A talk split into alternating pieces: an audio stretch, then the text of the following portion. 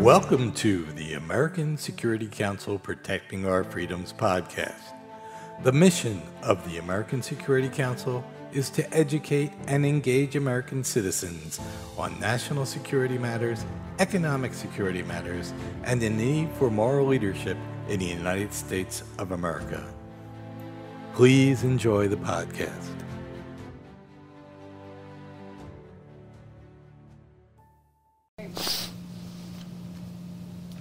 Welcome to Protecting Our Freedoms podcast. I'm your host, Joy Votrubeck. New on today's Protecting Our Freedoms podcast with me is Mark Renahan. Welcome, Hello, Mark. Thank you, Joy. Hello, everyone. It's great to be here. Mark, can you tell us a little bit about yourself? Sure. I actually have just come from a different podcast. I was the host of the Step Up America Foundation podcast. We were a podcast that celebrated all Americans. Um, from veterans to athletes to musicians, basically just interesting people. Some guests that you might have heard of, we had the Blue Angels on, we had NASA Hall of Fame astronaut Doctor Franklin Chang Diaz on, we had the star of Shock Week, Doctor Greg Skomel on, so we had a very interesting and a little bit of a different show than this, but I do have some background with the American Security Council Foundation. Years ago I was on the board, and I have recently started working again, and I am looking forward to helping you out with any podcast that you do, Joy. Excellent. Thank you so much, Mark. I appreciate being here. No problem. Thank you. And we have back with us today Doctor Scott Tilley. He has the technical power on our under position papers on our website. You can uh, view his latest article called Ransomware there. We are going to discuss ransomware today. Welcome back, Scott. Oh, good afternoon, everyone. Good afternoon, everyone. everyone. I believe Mark has a question for you, Scott, regarding ransomware. Well, Scott, um, I am going to be perfectly honest and tell you that I am not exactly what they would call technologically savvy. Uh, in any company I have ever worked for, I am the absolute bane of the existence of every I T man. Uh, as Lane, our I T guy here, will tell you, I drive him insane. Um, now, a lot of people hear of ransomware and extortion, and they're not one hundred percent certain as to what it is. And I was hoping briefly, before we get into the, you know, the meat and the technical aspects of what you do, you could maybe give us just a really brief um, explanation of what ransomware is uh, and, and how we could look out for it, et cetera. Sure. Um Well, you think of think of ransomware as literally two words put together: ransom and ware, like software, hardware, all referring to something related to a computer. Um, the notion of what ransomware is is nothing new. In fact, um, it's been in play for over twenty years in the computer world. But the best analogy I could think of is um, kidnapping. So when people actually kidnap someone and they're held for ransom. And the kidnappers, of course, demand uh, payment from the people concerned, whether it's uh, individuals or government, depending on what it is they've kidnapped or stolen, for payment to basically get back those goods, people, whatever it might be. In the ransomware setting, uh, what is being stolen is not people, it's not hardware, it's not jewels or anything like that. Uh, it's something actually, you know, arguably more important these days, and it's data. So it is data, and it's not being stolen because you can't really literally lift it out of the computer like you can a person, you know, throw them in a car and race off somewhere. What what what happens is hackers are able to enter a corporate network or a government network, a computer network, and they gain access to the computers on that network and the servers that are storing all the data. And they encrypt that data. And they encrypt it with a key that only they know. And it's quite strong encryption. So it's not like the average person could go in and, and, and fix the problem. And then the ransom part is they then send you email saying, we've encrypted your data. They might occasionally delete it as well, but typically they just encrypt it uh, simply because it's easier. They don't have to load it and unload it. And they say, if you pay us, you know, a million dollars, whatever it might be, we will send you the key so that you can decrypt your data and gain access to it. When the data is encrypted, all your programs that you're used to, everything from word processing to, you know, accounting software and uh, personnel management, whatever it might be, it's completely useless because it can't access and manipulate the data uh, because it's encrypted. So that's what ransomware is in, a, in kind of a nutshell. Uh, Scott, so, so quick question. Let's say um, uh, X Y Z company, and I have been the victim of ransomware, and as you just stated, uh, you know, they, they demand payment to unencrypt it. Um, what's to stop them, if I am to pay them, from saying, yeah, you know what, I've decided I'm not going to unencrypt it, pay me more? Is, is that something that obviously people have to deal with on a regular basis? They do. Um, um, in this case, there's not a lot of honor amongst thieves. So you're never quite sure that you're going to get the right key to decrypt your data. It, it really is a, a, a terrible situation, because many, as we'll talk about, many of the organizations that end up getting hacked um, are not really well prepared from an I T point of view, um, and and they don't really have any choice uh, other than just to, you know, on a wing and a prayer, send them send the payment and hope that they're going to get the right key to decrypt their data.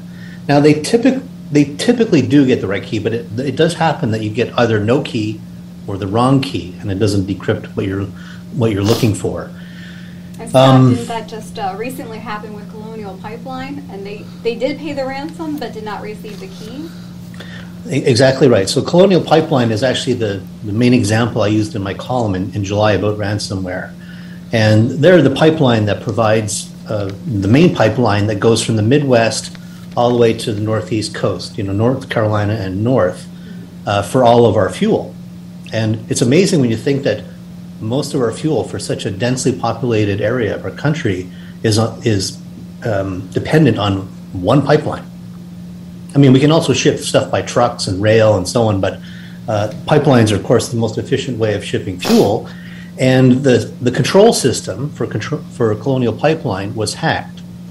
Now, it was hacked by a group of, of uh, folks that are in, in Eastern Europe, likely backed or at least um, let to work, if you want, mm. by nation states like Russia, uh, because it was very, very sophisticated. And what they what they demanded was five million dollars payment from Colonial Pipeline. So, I mean, if as an individual, you typically wouldn't be getting extorted for five million dollars for your data, because, you know, what do people want? Your photos on your computer? I mean, it's typically not that valuable. But in this case, it was all the data that was being used to control the pipelines, you know, where the fuel flows and, and everything else. Um, and in, uh, interesting information related to Colonial Pipeline's customers, their contracts, their individual terms of service, which would be different from different people. They said, if you don't do it, not only will we not decrypt your data, we're going to make it public. That's happened, for example, a couple of years ago with Sony, when all of their, uh, many of their contracts uh, between the president of Sony at the time and some of their, you know, top tier uh, talent was made public because they just released it. And it was like, whoa, that really shouldn't be out in the public. um, so in this case, Colonial Pipeline had no choice. They actually did pay the five million dollars. Um, although they were working with the authorities, the F B I and so on. Um, and when they got the key, the key didn't work. So they were only able to recover uh, the functionality of the control systems for the pipeline by going through backups. And that brings um, me to my first point. So thankfully, they did have a backup. And we're yeah, so backup one backup. thing I mentioned in the article, and I've, been, I've written about it many times, is backups are never important until you need them. And then they're absolutely essential. They're like insurance policies, right? So everyone, from individual users to small enterprises to large corporations, uh, I think now more than ever realize the importance of having backups, and they've gone through the exercise of recovering from a backup, like physically and, you know, on the network. What do they have to do? What does the I T department have to do to basically uh, re- restart the entire system from a backup? And of course, that, that's assuming that A, there is backup, and B, the backup itself wasn't hacked, which is typically why it's it's wise to have a different company manage your backups for you, so that it's not easy for for one hacker to get into another network. So it may Scott, have compromised you, but not them. Scott, I don't mean to interrupt you, but the, the, the way I'm looking at this now is it's almost a two-pronged attack, meaning that someone can seize control of your systems, and then they can say, if you want the, you know, you want your system back, you're going to pay us, but it also we will expose what's on your system. And I think to some people that would, would be even more of a, like you said, with Sony, they, they, they exposed all of their celebrities and actors and stuff like that. So it's almost a two-pronged attack. And my next question is, I know you're speaking of that they have to have a key that is delivered to them to open it. Now, I, I know large corporations and companies obviously would, would hire someone almost like yourself. Um, so let's say I, I'm Mark Renahan, and Mark Renahan Industries gets... Uh, you know, ransomware, and they are offering me a key.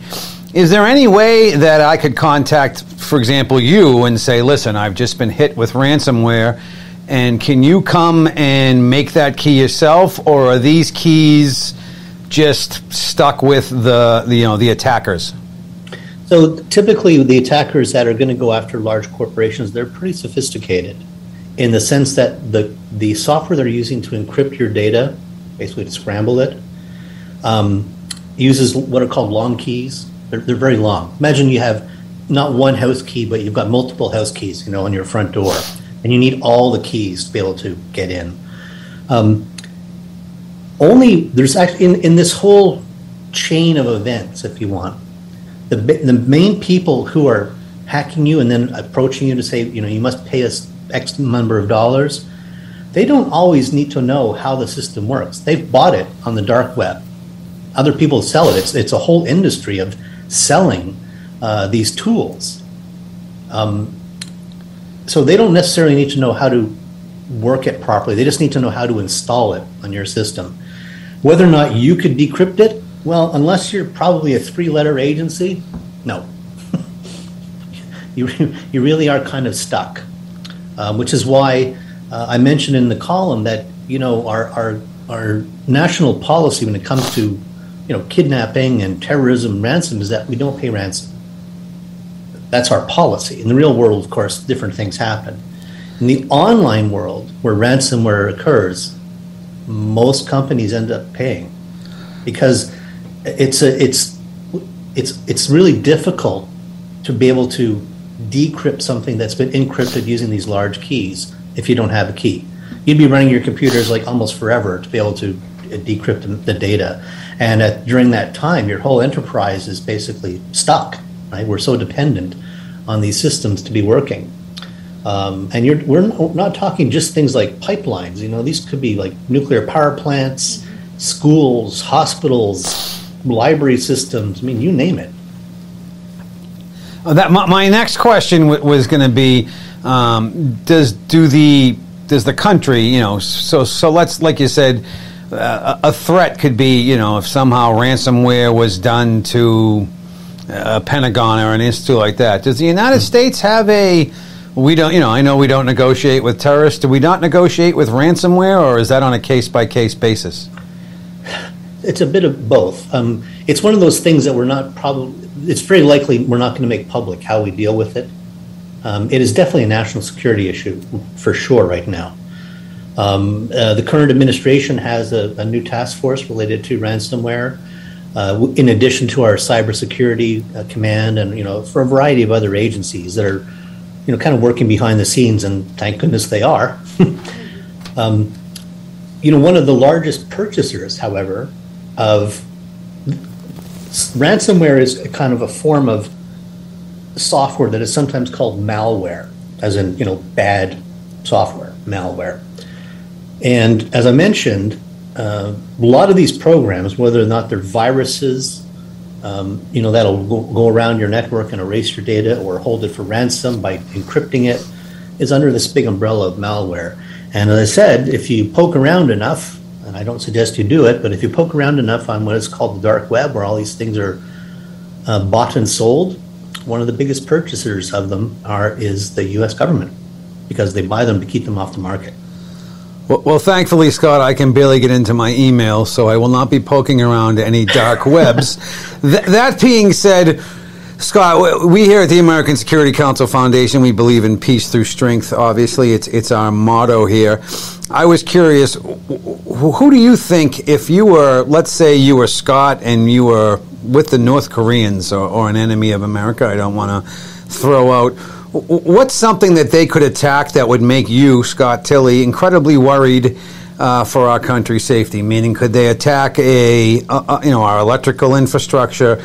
Could they attack um, something that might control our satellites? What do you think? And, and by the way, if you can't talk about this, and I, I apologize, I don't know all of the uh, security protocols, but what to, to you or, or to the average American citizen, what would be the biggest issue to worry about, and wh- what would be ransom attack that, uh, that I, I would be concerned with? It's a very good question. I'll, I'll try and answer it as much as I can in general terms. um I would say things like the power grid would be one. Um, I mean, we're we're in Florida, sweltering in the heat. Imagine you have, you know, when we get hit by a hurricane and we have, lose power for a week, it immediately becomes like Lord of the Flies around here. You know, people swarming Walmart and getting trying to get water and going nuts. I remember all the gas stations don't work. Think about everything that relies upon the power grid right now. It literally is everything in our life. Mm. Hospitals, and although we have backup systems, you know, diesel generators and what have you, they eventually run out.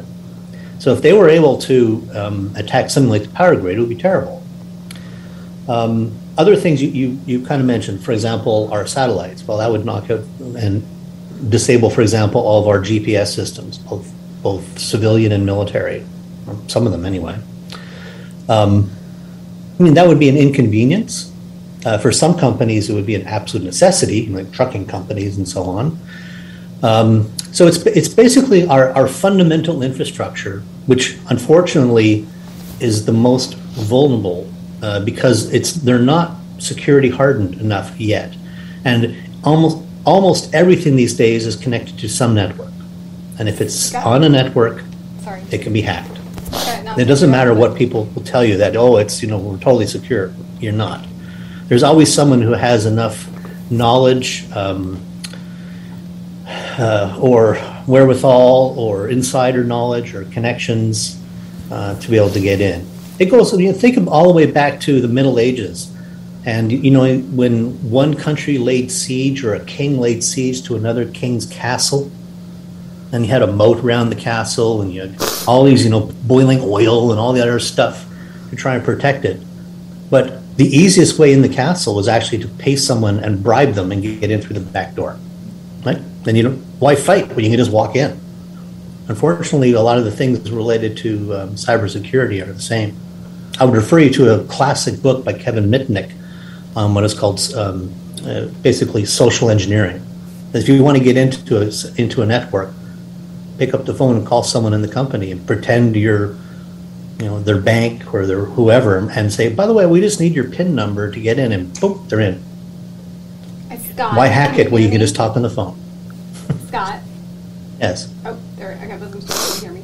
I'm sorry to interrupt, but you had said about Florida, for example, and uh, Mark, I don't know if you remember, but in Oldsmar, Oldsmar, I think it's called, over near Tampa, recently they yes. had tried to hack into their water system.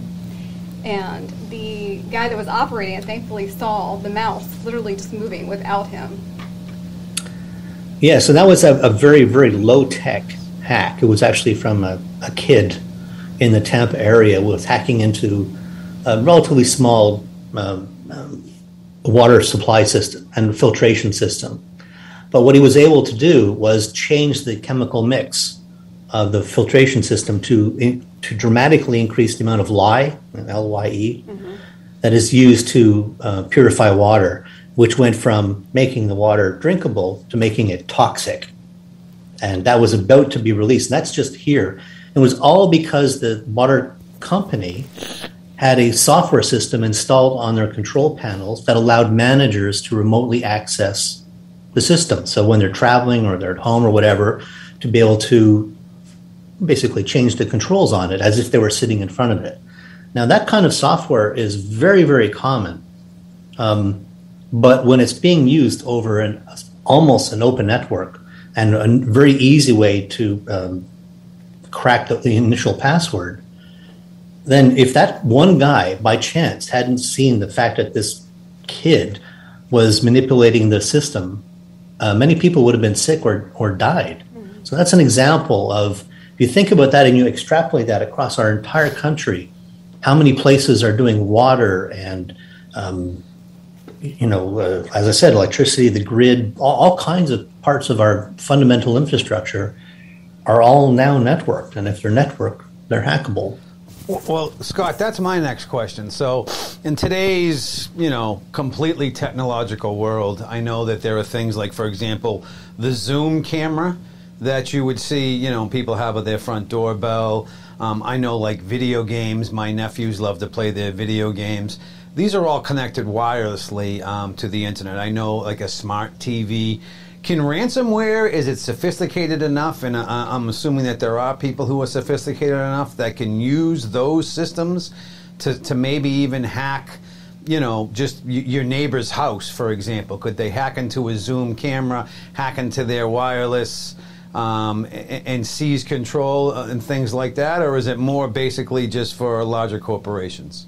Well, it's a bit of both. Uh, depends on the scale and the nature of the people who are doing the hacking and what, you know, what their goals are. But uh, you, you, one of the examples you gave are those doorbells like Ring from Amazon and others. Um, yes, those have been known to have multiple security vulnerabilities. So therefore, they're relatively easy to hack if you have the right tools. Um, so what, why would you want to hack someone's doorbell, for example, or their inside security cameras? Well, it's been done to harass people, um, to take over their inside camera and start saying, oh, I, by the way, I've seen everything you've been doing in your bedroom, and I'm going to post it if you don't, because you put it in there maybe because you know you wanted to watch it for babysitting purposes or something, and it captures everything. Um, the police, in fact, rely on the fact that some of these things are hackable to get information of what's happening on the outside road, because if you look at the average neighborhood, wherever we live here in Florida, you know, a huge number of people have doorbell cameras on their front door, and they're used in in the aggregate as kind of a surveillance system. Usually by the, the owners say, okay, you can use it because after all, you want to catch the bad guys. Um, but the, the broader problem you're describing here is, is sometimes called the Internet of Things, or I O T. And the Internet of Things are basically connected, devices that are connected to the Internet, doorbells, um, cell phones, televisions, cameras. Um, and the reason why uh, this is giving hackers more opportunity to get into our homes and our businesses is that many of these devices are, are developed, um, not here, developed in China and other places, and they're developed by companies who their focus is not security. It's not on good software engineering and computer science. It's making relatively cheap hardware, which we then sell here, and it rarely gets updated. They're usually hard to update. Uh, especially for the average person. I mean, when's the last time you did a firmware update for your router? Like, man, never. Right. Exactly. Right. You're like, what's a firmware update? And I'm like, exactly. Um, so once there's a known vulnerability, it's easy to exploit it and continually exploit it because these pe these pieces of hardware and software together in a device aren't updated. Um, I think the last time I counted actually went up to, I think I, I have now fifty-four internet-connected devices in my home. I think we talked about that last time, and I think Americans have um, that need for convenience, and they like that convenience, um, mm-hmm. but it also puts us um, in a bad spot, as well as these managers, like you were talking about with the Oldsmar case, that are able to remotely access um, the water system. And now with the pandemic, many people working from home need to access, so that makes us vulnerable. Yeah. So I would suggest for everyone who's listening, just think about it. Just write down on some paper, walk around your home. Think about what, how many devices do I actually have that are connected to your either a cellular network, because that's hackable too, or like your Wi-Fi router that comes from Spectrum or who, whoever it might be, you know, your, your dish or whatever it might be. So there, there's even been cases where people are, have hacked into their thermostat. And so, so I'm going to set, I'm going to set your house at ninety-nine degrees unless you pay me. That, yes. that, in Florida, that's unacceptable. I would pay you anything you want, Scott. So yep. my, here's a question I have. I'm, I'm, I'm, you know, Joe Q Public. I just listened to this podcast, and suddenly I'm a little concerned about ransomware and that my Ring camera might get whatever. Uh, yep. Are there any simple steps that you could recommend to the average citizen who might be listening on how to secure their, you know, their wireless network? I know obviously you have, you know, your passwords and you can change them, but uh, is there anything that people might not realize that you might know that you could recommend?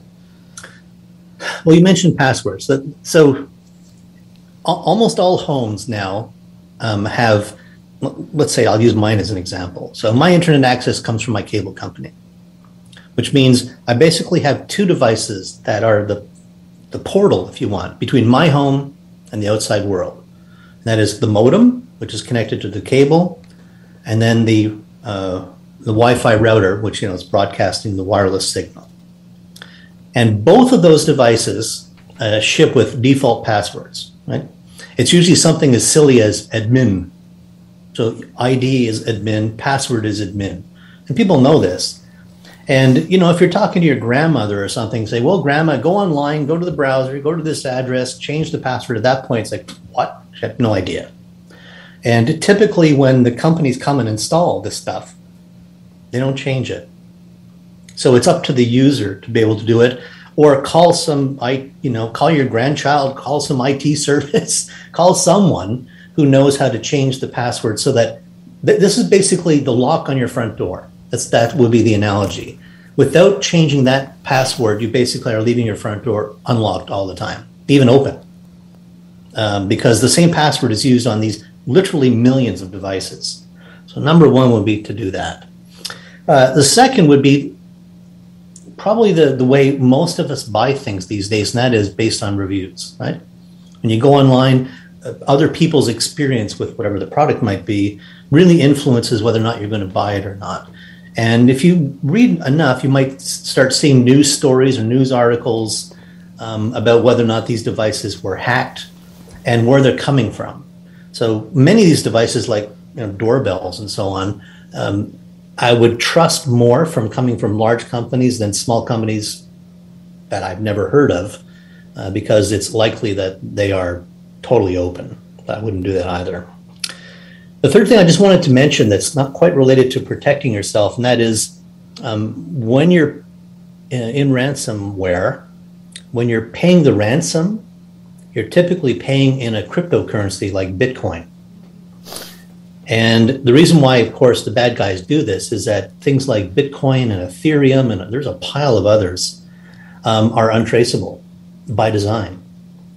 So the F B I was able to get back some of the five million dollars that um, uh, Colonial Pipeline paid, but in general, um, it's, it's untraceable and it's gone, um, which is why the, you know, the baddies like it, because it's not exactly going to be reported on their ten forty. It's just, you know, it's illegal money that they're basically laundering using Bitcoin uh, to fund other activities.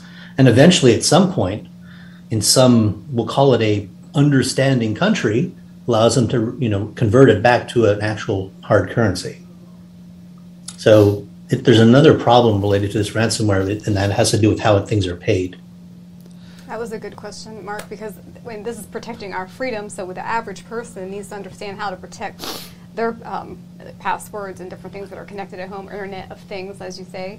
Yeah. Um, and the cybersecurity, or I'm sorry, cryptocurrency, that's becoming a little more uh, common even to the average American these days. So mm-hmm. do you see um, any regulation coming out of this? Well, a number of countries have talked about formulate, uh, uh, formalizing and regulating cryptocurrencies. A number of companies now allow you to, you know, you can even buy real estate in, in Bitcoin if you want. You've been able to do that for a couple of years now.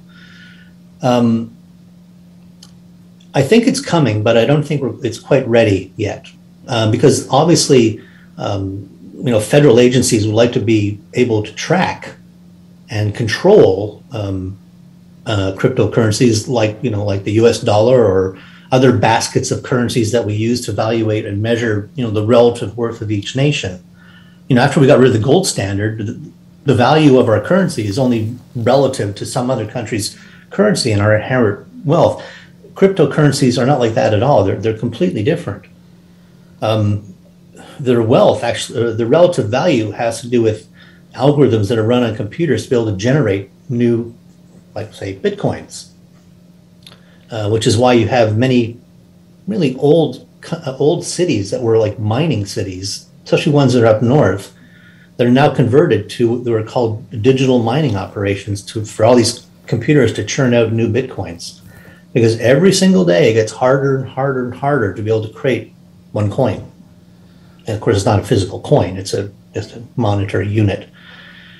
So there's no doubt uh, that many governments, ours included, are looking into uh, Bitcoin and cryptocurrencies, but um, I, I don't think the general public is quite ready for them yet. I personally have, uh, have avoided them completely. So, Scott, I have, I have another question for you.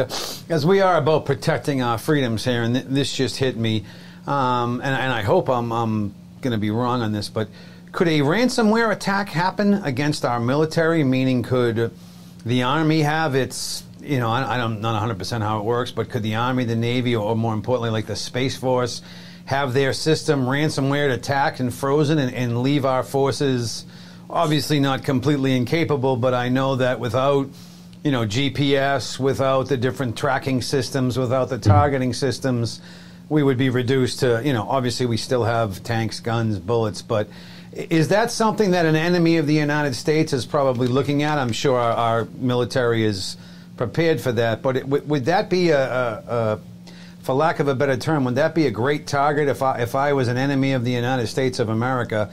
I mean, I have to imagine if I could somehow freeze the United States military network, um, that that would, you know, leave us very vulnerable to attack. Is that something that, you know, A, people should be worried about, B, has been looked into already? I, I just was wondering if you could touch base on that briefly. Great question. Well, again, I can, I'll try and do it generally, not specifically.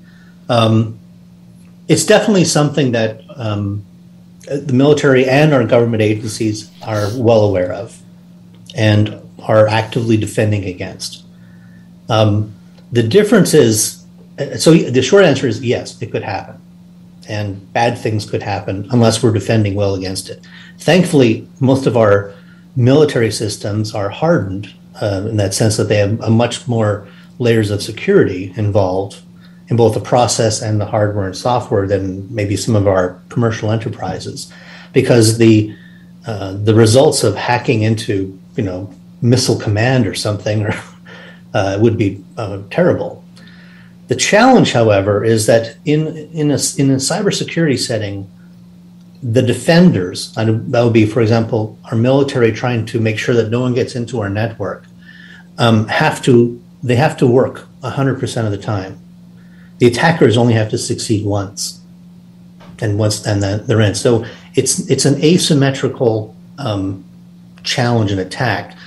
And the other difference, of course, is compared to previous versions of conflict is, you know, if you wanted to attack, uh, you know, some aspect of the U S military, you had to do it with comparable hardware and personnel.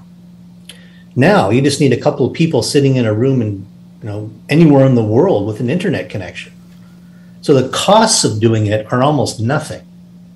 And if they don't get in one time, just keep hammering and hammering, which happens to our institutions every single day. Um, we've learned to kind of deflect them, but it's it's just so cheap to be able to try and get into them from from afar. So all of these attackers, whether they're nation states um, or um, you know, sophisticated little groups like the ones who attacked Colonial Pipeline, um, they can be sitting anywhere with a good internet connection, and we can't actually. Sometimes you can't even identify where they are, but if you can. Um, I'm not sure, it's not clear what to do about them other than launch your own counterattack against them on a cyber level. You, Scott, you jumped right ahead of me because I was going to ask you that, um, circling back to your Biden administration's uh, ransomware task force, what are your thoughts on the task force option uh, to hack back or disrupt cybersecurity attack gangs? Yeah, so hacking back is kind of like, you know, using the same tools that they're using against us backwards. Um, and for a company, they probably would be reluctant to do that because they may be opening themselves up to all kinds of weird um, legal implications. Uh, for a nation state or a government organization, they may choose to do it. Um, But one of the downsides of that sort of defense, if you want, um, is that because it's so easy uh, for these other for the attackers to get into your net into a network, what's to say if you if you start poking them, uh, they'll just go to some some other part of your enterprise, your organization, and do the exact same thing again. Because sometimes um, it's unclear uh, how they got there. It's unclear how long they've been lurking in your network.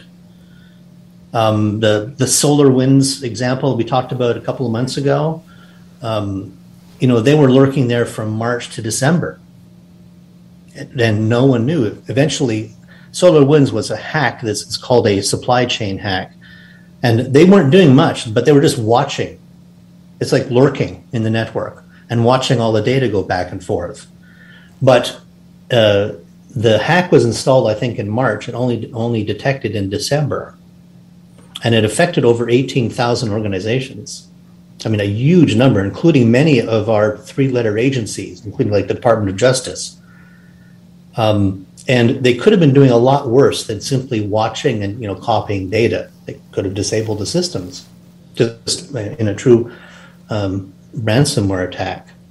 And the irony is the company that finally identified this large-scale intrusion was themselves a security company who had been hacked.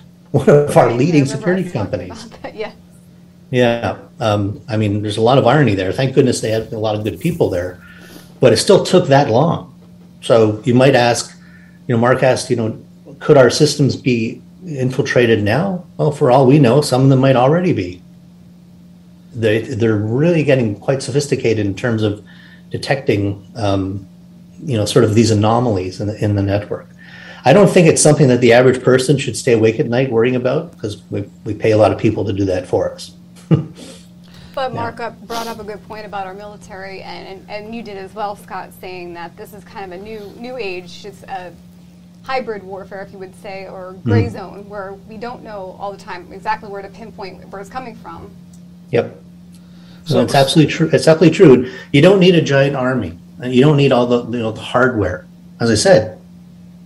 Uh, some of the attacks that we know of that were coming uh, previously were coming from one building in Shanghai. That's it. A few guys working away there, the other side of the world, um, and having a large impact on a lot of different like finance, uh, financial institutions. Yeah, and it's, so it's a lot cheaper because it's, it's what's sometimes referred to as asymmetrical warfare, right? Well, let me ask you in a, in a more humor, I guess, type of question here for you, Scott. Um, Disney World, Scott, of course, a Florida attraction that we all know and love. I believe a lot of their systems are probably linked online. Is is could ransomware get in and, and shut down Space Mountain when I'm about to go on a roller coaster dip, or, or do you think that that's possible? Uh, can they literally get into anything that's connected to the internet? So, I have to be careful about answering this one. I don't know about Space Mountain or, or Disneyland in particular. Um, you know, Dis Disneyland, I do know, is I know some folks who work there, and I've, I've seen sort of the back end, if you want, of it. Um, they're pretty sophisticated on how they control uh, their stuff. What, you know, sometimes when it looks so easy and so much fun, you know, the one, the happiest place on earth, behind the scenes, there's a lot of work going on to make that look like it's very easy, but it's actually not. But uh, the bottom line, however, is that anything that is on the internet can be hacked. Wow. So as I said before, the, the analogy would be, all you need is one person in there that says, you know what, I'll give you one hundred thousand dollars. Can you just give me your administrator password? Okay, here you go. Bing, in. Wow, interesting. All right, one last yeah. question for you. I hear you've mentioned the uh, three-letter agencies, and I don't know if this is an answerable question. Is there one particular three-letter agency that deals with ransomware the most over others, or are they all just jumping on board?